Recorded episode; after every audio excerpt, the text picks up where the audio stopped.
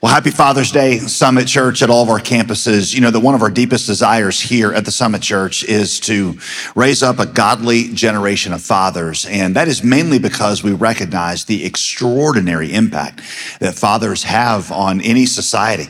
Uh, I think of uh, some things I saw recently by Dr. Anthony Bradley, who's an African American professor of, of ethics and religion up in New York. He points out that 85% of the youths currently in prison um, came from fatherless homes. Um, 71% of high school dropouts come from fatherless homes. 90% of all homeless and runaway children come from fatherless homes. Um, you see the impact of the absence of the father. And on the flip side, you see um, what, what, what value, what beauty can be brought um, into a child's life through, um, through a, a, good relationship with their father and, and in a home where it really is fatherless, having those kinds of spiritual fathers in the church that are able to make up for what's not not there in the home. Uh, you know, Tony Evans, uh, one of the greatest pastors uh, in America right now, points out that um, if the child is the first one in a family to come to Christ, um, there's a three and a half percent chance that everybody else in the household will get saved. Only three and a half percent.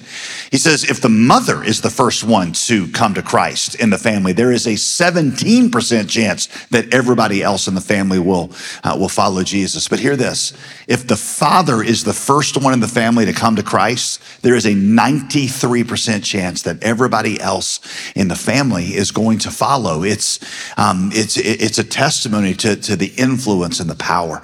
Um, um, I know that not all the men in here are fathers. I know that uh, that God has not uh, given us all um, great fathers that we can look back at, but we want you to see the, the role that God has for this in His kingdom.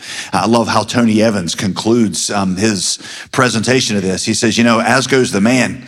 so goes the family. As goes the family, so goes the church. As goes the church, so goes the community. Um, as goes the community, so goes the nation. He says, so if you want to change the nation, you got to change the community. If you want to change the community, you got to change the church. If you want to change the church, you got to change the family. And if you want to change the family, you got to change the man.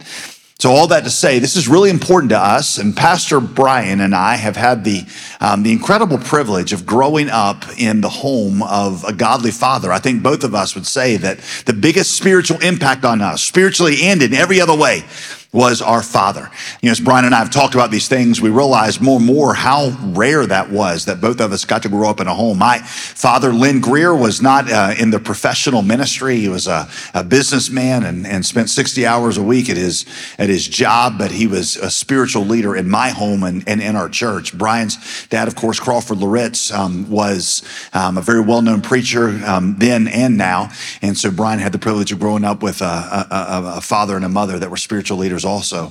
Um, most of our friends in ministry didn't have that privilege, and so uh, we thought that on this Father's Day, one of the things that may be beneficial was to have here on stage with us both of those men, um, our dads, who in so many ways are our lifelong heroes. And so, Summit Church, I want to um, uh, introduce, of course, you know Pastor Bryan, my father, Lynn Greear here, and uh, Crawford Loritts. Could you put your hands together and thank them for, um, for being here with us?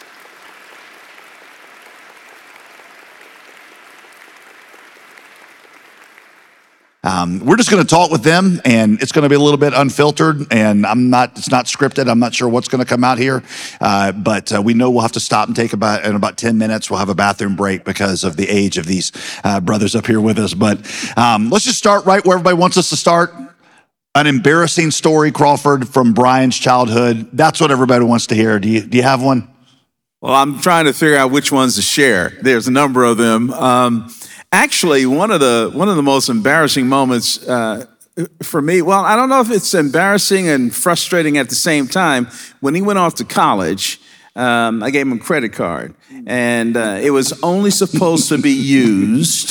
I feel like Bryan knows where this is going. yeah, only supposed to be used for emergencies. Emergencies. So, you know, and generally speaking, I mean, he was cool about that. And then one, one, one month, I'm looking over my American Express bill, his card, and I'm saying, oh, somebody stole the card. this is unbelievable. So I call him and say, you know, is, did somebody steal the card? What, what is it? And, you know, he doesn't have a speech impediment, but he started, you know, uh, uh, uh, oh, uh, I said, oh, here we go. You know, come to find out, uh, he lost his mind for you know a few days and decided to buy sneakers and jeans and structure. It was structure. Was it structure? It was a men's store, Dad. By the way, Oxford Valley Mall. Yeah, the latest '90s fashion. It was well worth it. Yeah, and I just thought you lost your mind. That's what I thought, and. Uh, so, you know, uh, he came home and I, I made him pay for that and lesson learned. Dad, I think you have a similar one with, with me, don't you? Oh, yeah. Oh, yeah. They, I remember he was in New York and called me one evening and said, Dad, I need your credit card. I said, Why? He said, Well, I'm at a convenience store and I don't have enough money to pay it. So I repeated the card number to him, which was fine, a couple of dollars. So a few weeks later, I get my bill and I keep seeing charges on it. And I said, I called him. I said, JD, are you still using my card? And he said, yes. And I said, well, how did you know the card number? He said, Dad, I memorized it. so, you know, Dad, uh, one of the things that we wanted to ask you all, at least in my experience growing up, um, you know, there's a little bit of humor to it, but ultimately it was a serious thing that just kind of stuck with me. Whenever, a couple things, whenever we were about to be disciplined, Dad would always go on a prayer walk first, right? And our, our, our street was connected to another street. And um, the longer he was out praying, the madder he was. So if he did a couple of laps, you knew it was not going to be a good thing, right? So yeah. I lost a lot of weight during those years with those, those prayer walks. but the other thing is, um, I, will just never forget, you would call us into the room and we'd sit there, and, I hope this is okay for me to say I'm down south. I could not say this in California. Right before you were to spank us, if that was the Did decision. Did I spank you? he would he would give us a 15 minute homily on some proverb and it felt like 45 minutes. And i'm like please would you just get this over with? I, you know th- that's actually true. There's I don't a little know bit about of, 15 minutes. It, it, it was 15 minutes. a few minutes maybe. But the thing that i appreciated about that now is you are constantly threading everything back to the gospel. And so i, I just love to ask both of you men how the under, your understanding of the gospel, practically speaking, impacted and influenced the way you parented. Hmm. Well, for me, it gave me a lot of relief to realize that it wasn't all about me trying to be the good father. Uh, obviously, we did. I did what I thought was right, but I also realized that God's grace was there. And I think it was understanding God's grace gave me the ability, I think, to be a better parent because I real, realized that, hey, I make mistakes. I go through the Bible. David made mistakes uh, all through it. And so, yes, uh, God's grace was the one thing that I think coming out of the gospel that helped me to understand I didn't have to be a perfect dad. Yeah, I feel the same way. You know, I think uh, three words grace, mercy, and truth. Um, and I, I, you know, I made a ton of mistakes. I mean, I, I, sometimes I, I raised my voice to the wrong child, forgot your name when I got really mad, and that kind of thing. But realizing that, uh, you know, I'm, I'm inadequate.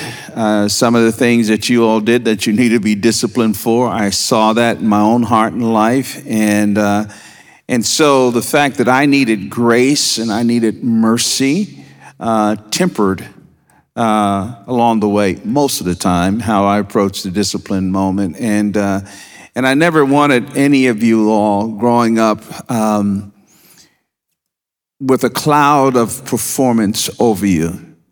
I never wanted that. I saw the devastation of that. And so you know, and, and again, I mean, I, I, you would share the same thing. We didn't do it perfectly, obviously, and uh, but that was in my heart and mind. Yeah.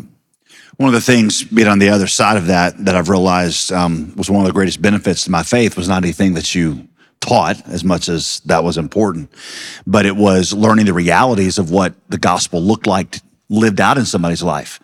I mean, I kind of say this a little bit tongue in cheek, but not really. I never doubted that there was a God because I saw my dad talk to him every morning and I saw him lean on him and I heard about answers to prayer. And it was just, I, I just began to walk in the steps that have been lived out in front of me. I, um, a lot of things you taught me about right and wrong and what truth were, but I also from you learned, um, what to do when I hadn't done right and when I was broken and uh, when uh, when I felt discouraged um, through hearing you pray and hearing you confess your sins and hearing you ask forgiveness from from mom or from me. You know, I knew it's like my dad is not a, a perfect example to follow. He is a, a guy who knows a savior that um, that I can follow too. Um, how do you think about the fatherhood of God differently um, as a result of being a father? Well, for me, I think understanding and knowing that my Father forgives me in spite of my consistent rebellion. Uh, when I say rebellion, meaning the stubborn attitude, those type things. And when I understand that God is patient with me, then it helped me to be a father, a better father, being patient with my children, not expecting you to be somebody that God didn't mean you to be trusting Him uh, that He was going to, he, he loves you more than I loved you. And I think understanding that helped me to be a better dad. Yeah, and I think this, uh, the Lord's long suffering with us and how He puts up with our stuff. And, uh, you know, the, perfect people Perfect parents don't raise perfect children, they raise frustrated children because they're not really perfect. Right. And it takes brokenness. And, you know, I, somewhere along the line, as, as uh, uh, we were parenting these four children, I came to the realization that the greatest thing that I bring to the table as a parent is my dependence upon God. And that was the message. And uh, that, that sense of God neediness is the signature that you really leave on your children. Bryan, I, I was just thinking how I received this on the other end, how I think about the fatherhood of God now having having had a godly father. I'd, I'd, be curious as to what you how you think about it. I know for me, um, yes, Dad pointed out faults and he uh, corrected things that needed correcting, but I knew in my whole life that I never had anybody that was more believed in me, uh, saw what I was becoming, saw that, you know, painted a, you know, to use the, the cliche, put a crown above my head and then grew me into it. Um, yes, I was grateful for all the correction, but um, my dad believed in me when nobody else did. And because of that, I became the person that he always thought that I could be. That's, that's how I've experienced it. How, what might you say? Yeah, I mean, I, I tell people all the time, I feel like I got a head start in life that I didn't realize I was getting. It's, it's amazing um, the stuff you take for granted when having a present, active, caring, godly dad who loves Jesus, loves your mom, is in the home. I thought that was everybody's norm.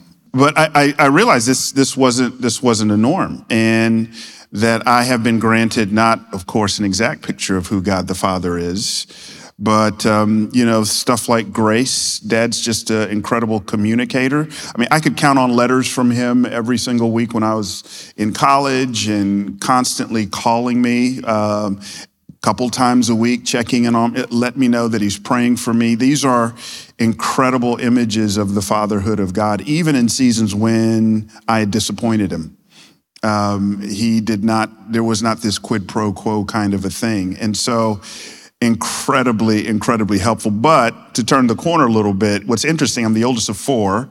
So I got to see my father turn into a complete stranger once grandkids came along, right? Like I tell my kids all the time, I don't know who this person is you're getting, because that was not who I got.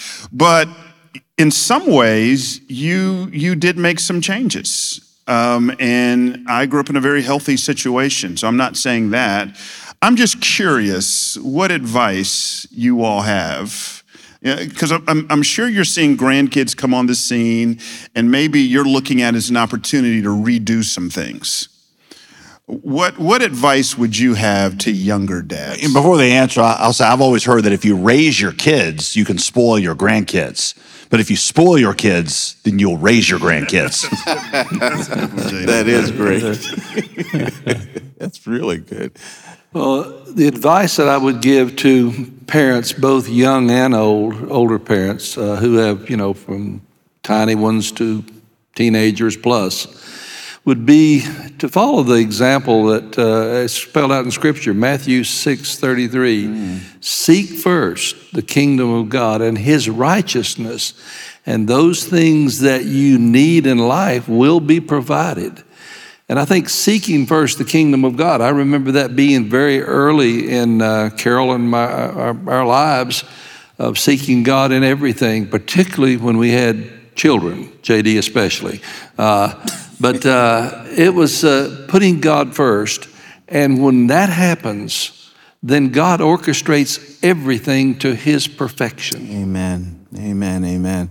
You know, and I also think that, uh, you know, um, when you're when you're your first time father and you you know you, you're you're uptight you don't want your child to do something that would be you, you, and so everything is just you know everything's a major event.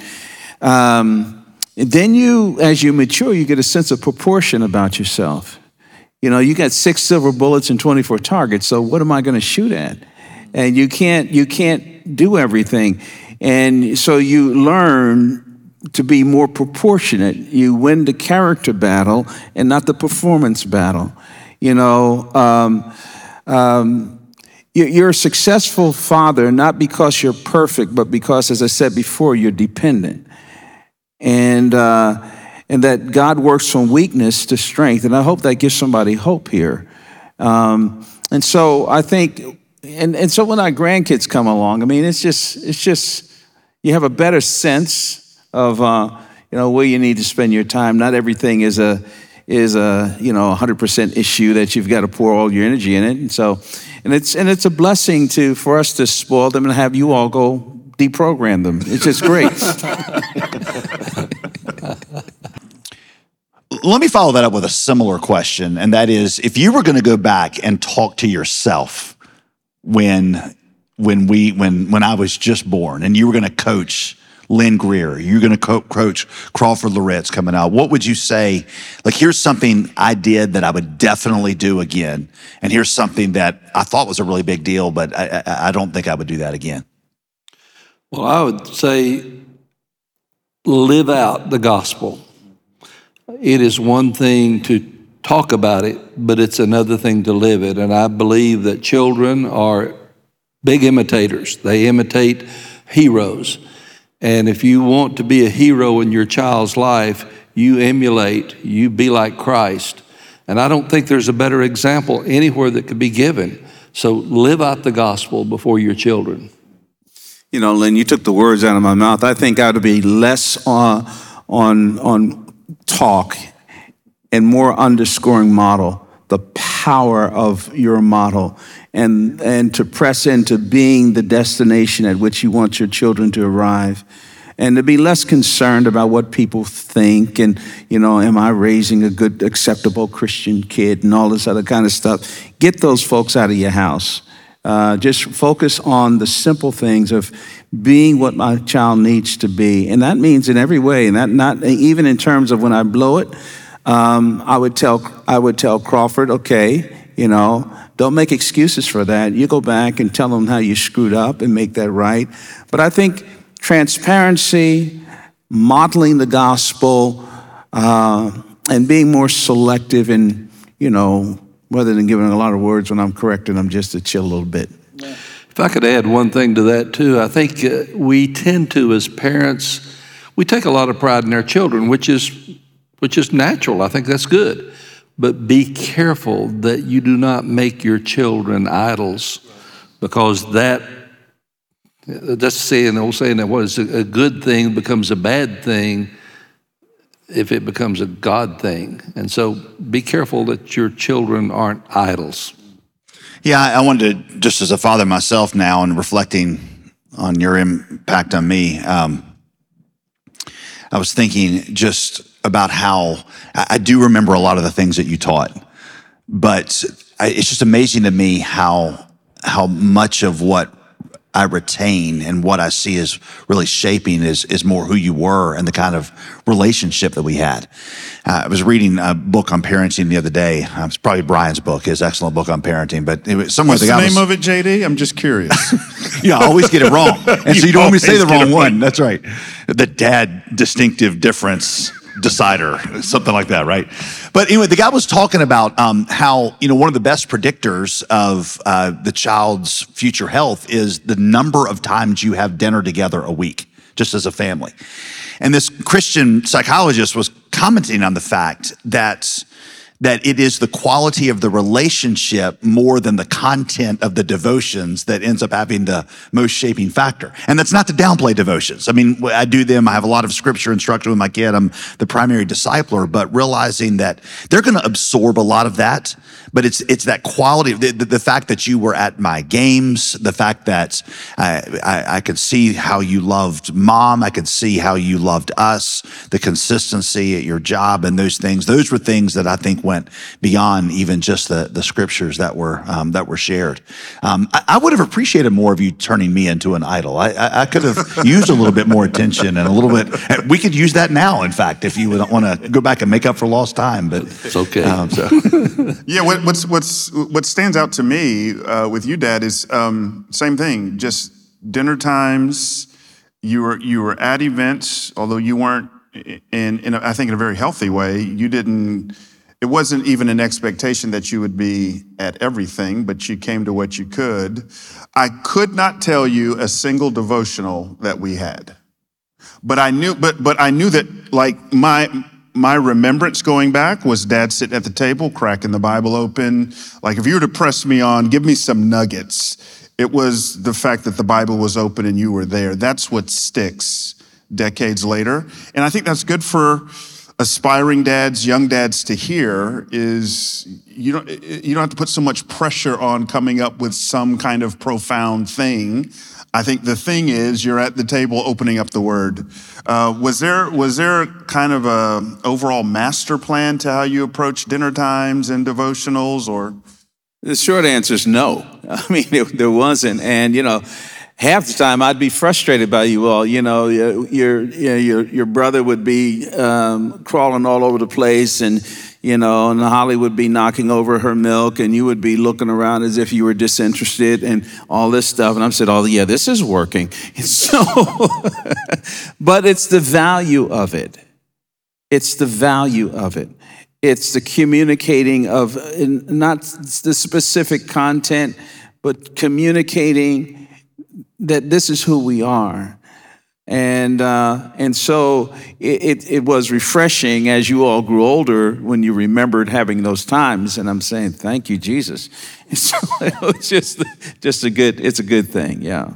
I always, whenever I talk about having devotions with our family, I, I always feel compelled to point out, like, I just need you to get the right picture.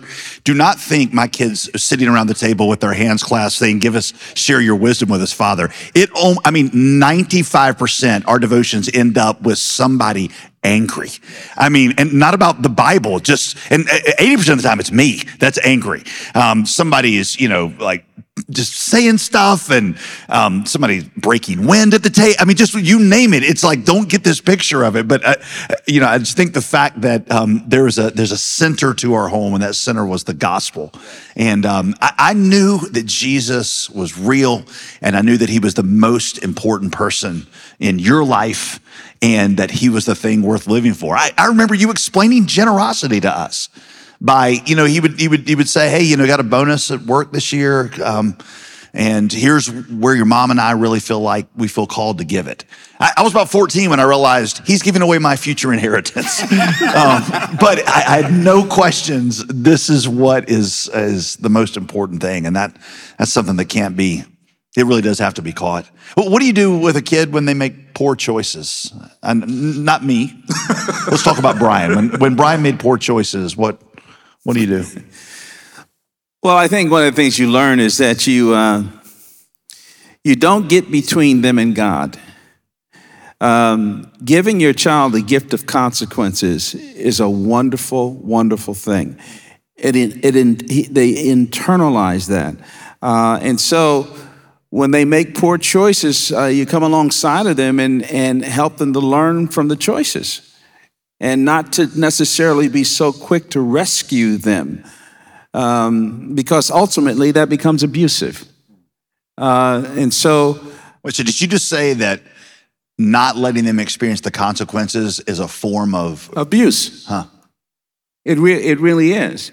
God is teaching some valuable lessons, and you've got to give them those, those that, that gift and not, not bail them out so quickly with that.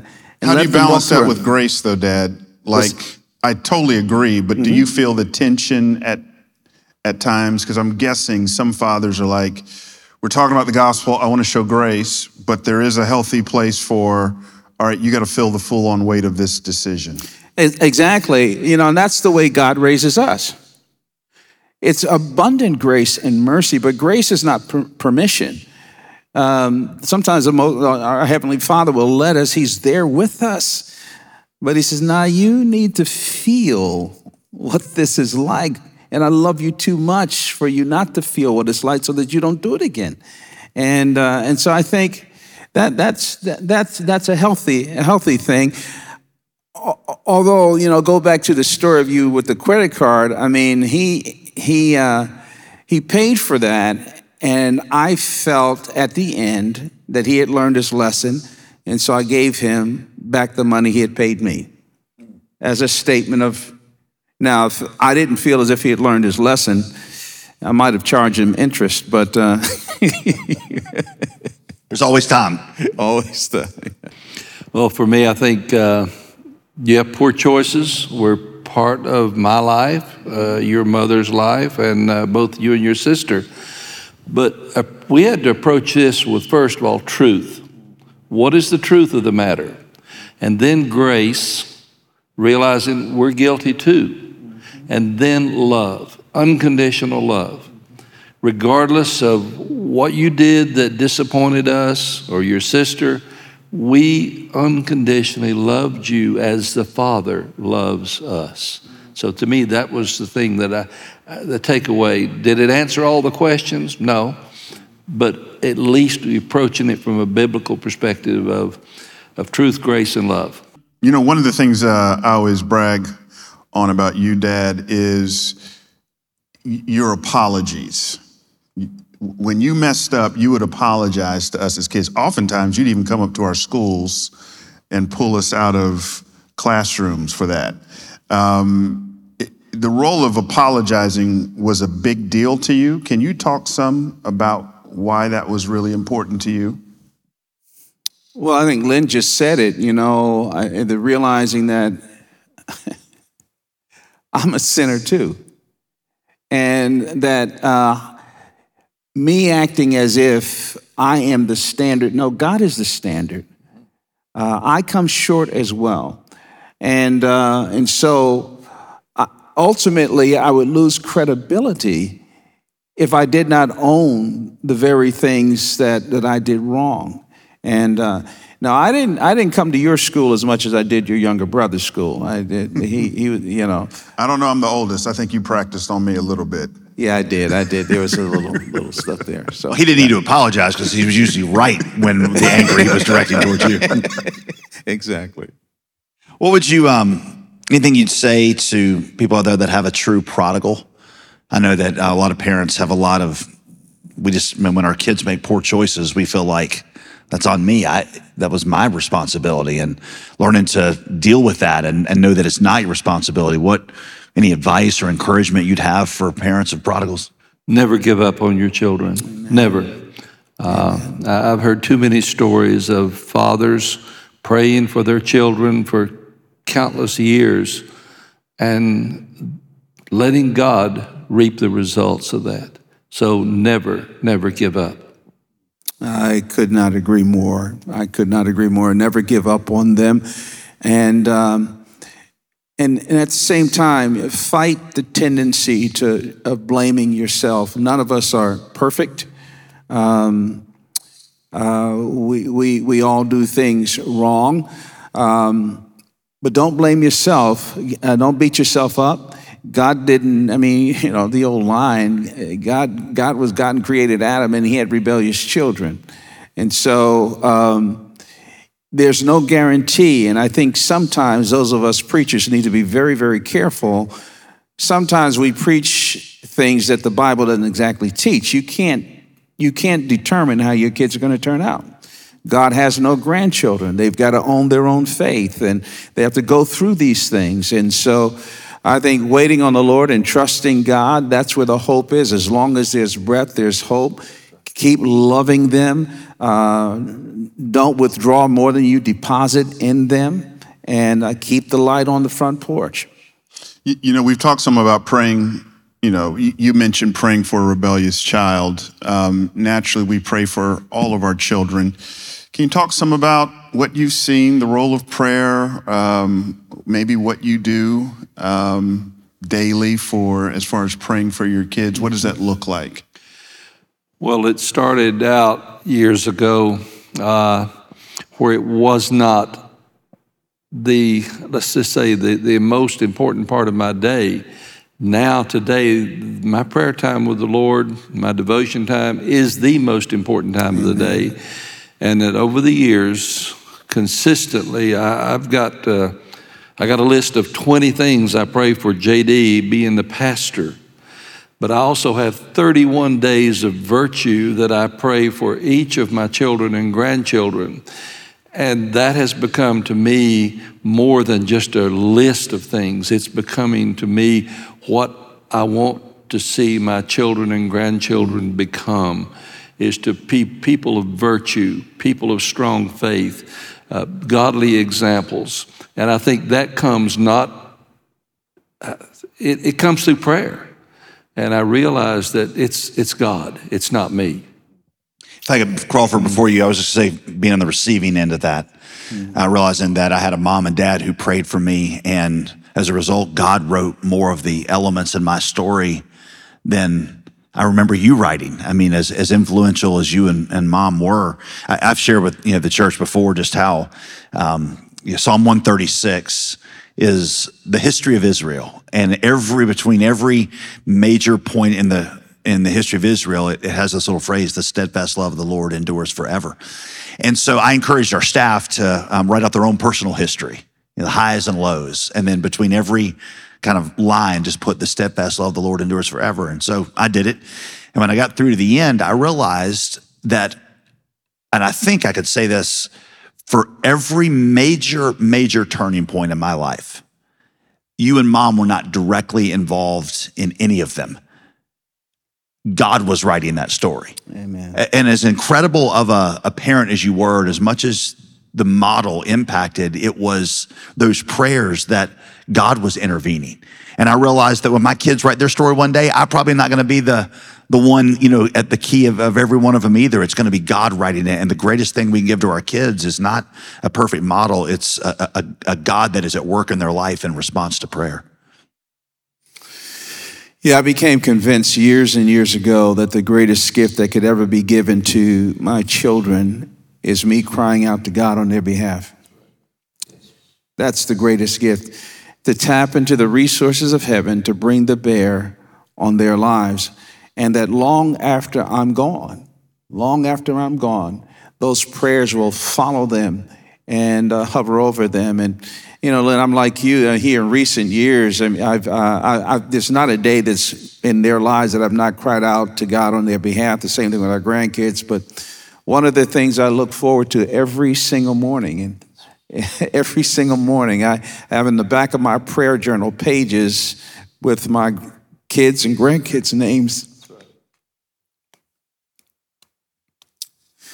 To be able to cry out to God and uh, and to see in their lives the signature of the supernatural. What a joy! What a blessing! Yeah, that's the greatest gift we can give them. Yeah. I think, you know, to see, to list your grandchildren on that prayer list mm. and then put in a check mark when they come to faith Amen. and a check mark when they're baptized. Yes, sir. No greater joy. Amen. Veronica said to me one time where one of our kids was in the, a difficult season, and uh, you know, you have that conversation you have as parents, like, are they gonna, are they gonna come out of this? And Veronica says, "Don't worry about it, Paul. Paul Paul's praying for him."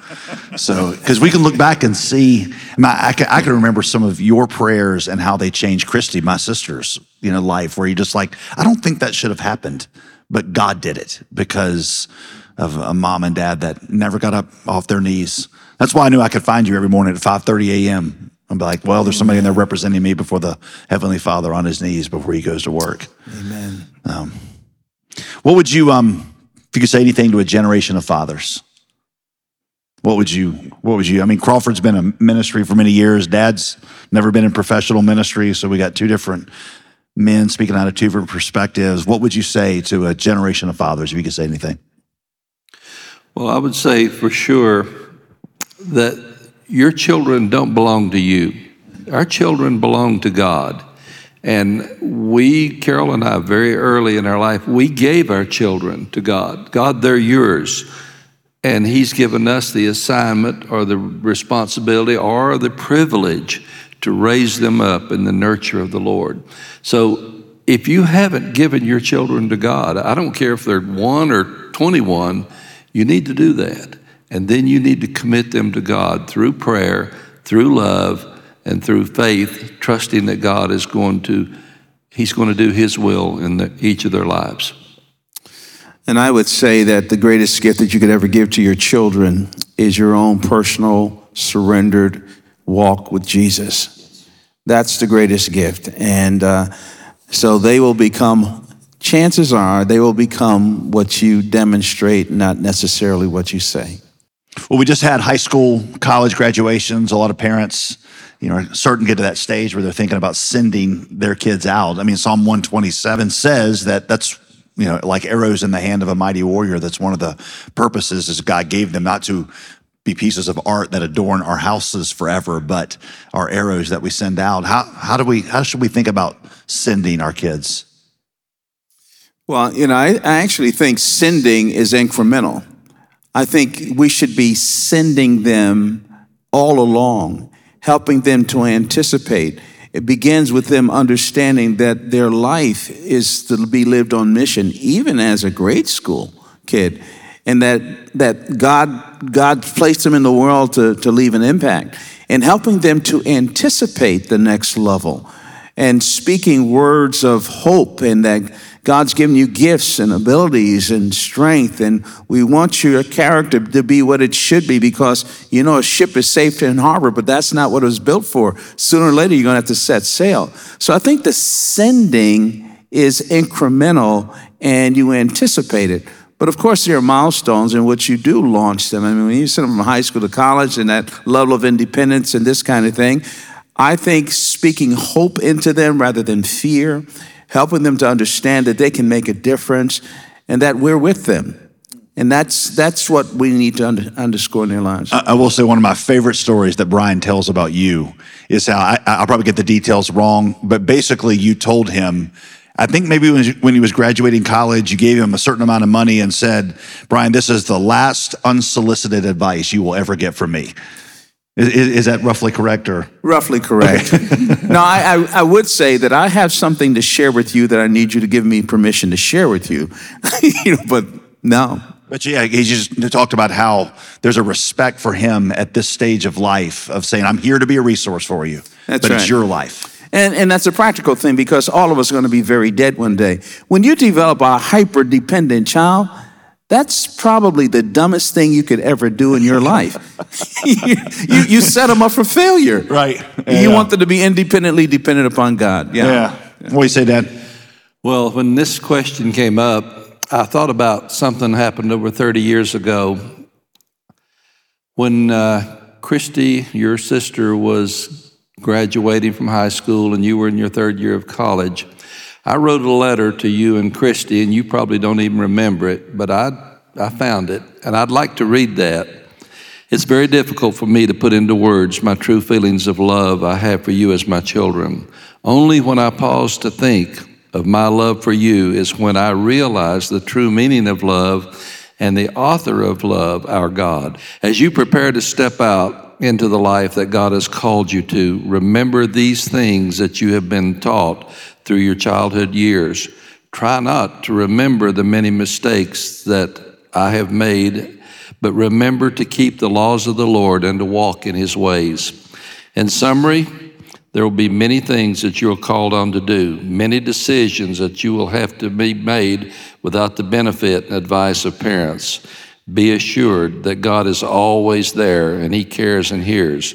Remember these words from the prophet Micah He has shown you what is good and what the Lord does require of you, but to, ju- to do justly, to love mercy, and to walk with God. The whole world will offer much, but remember this that the wisest once man, the wisest man once said, let's hear the conclusion of the whole matter. Fear God, keep his commandments, for this is the whole duty of men. I pray that this will be your goal throughout life to fear God and keep his commandments. Be assured of this always that I love you. The things you have been taught, the same commit to faithful men and women who will be able to teach others also. I love you, Dad. And that was what I wrote you 30 years ago on Father's Day. Real talk, you talked about your list. Who's number one on your list? Like, who's your favorite child? I, I got a 50 50 chance. You only got 25% because one and four, one and two. I want to know is my name first on the list?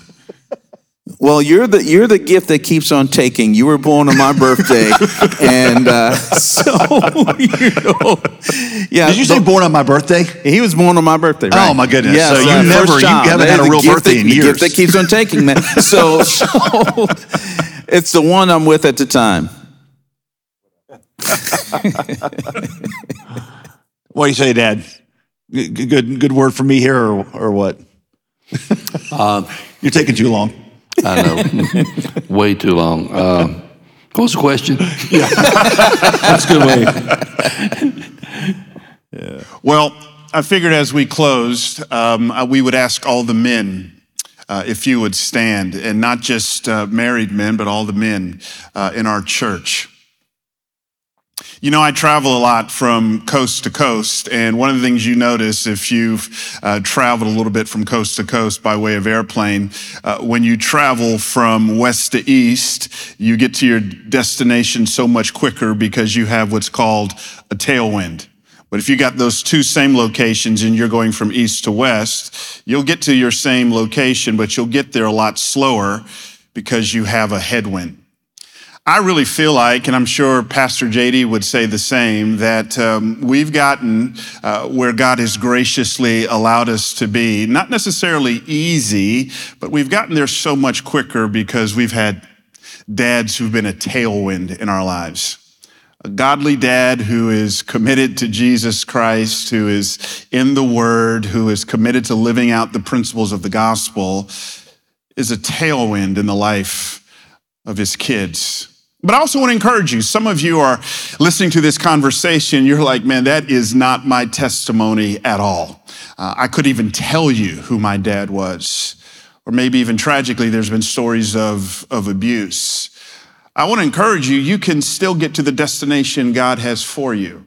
Uh, maybe you are dealing with a bit of a headwind in your life through a passive dad or a dad who wasn't there at all, but you can still lay claim to all that God has for you. In fact, real talk, some of the best dads I know are those who had headwind fathers because they made up in their mind, my kids are not going to have to experience the trouble, and dare I even say the trauma I had to go through. You can still get there. But we want to encourage you today to let the gospel energize all of your activity, to not go the way of law based parenting, but gospel based parenting. We want everybody to stand uh, in, in our church across all of our campuses right now as we send you out. Uh, that's men and women, boys and girls. Would you all stand?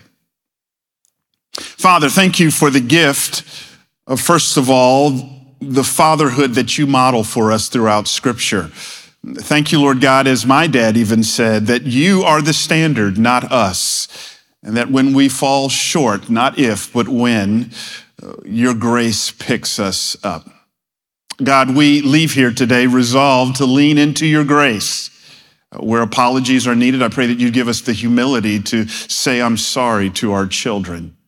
To that end, Lord God, that, that our home might live into all that you've called us to be, that we might launch out, send out a generation of men and women who have been saturated in the gospel and who make a difference in their moment in history. It's in Jesus' name I pray. Amen. Summit, you're sent.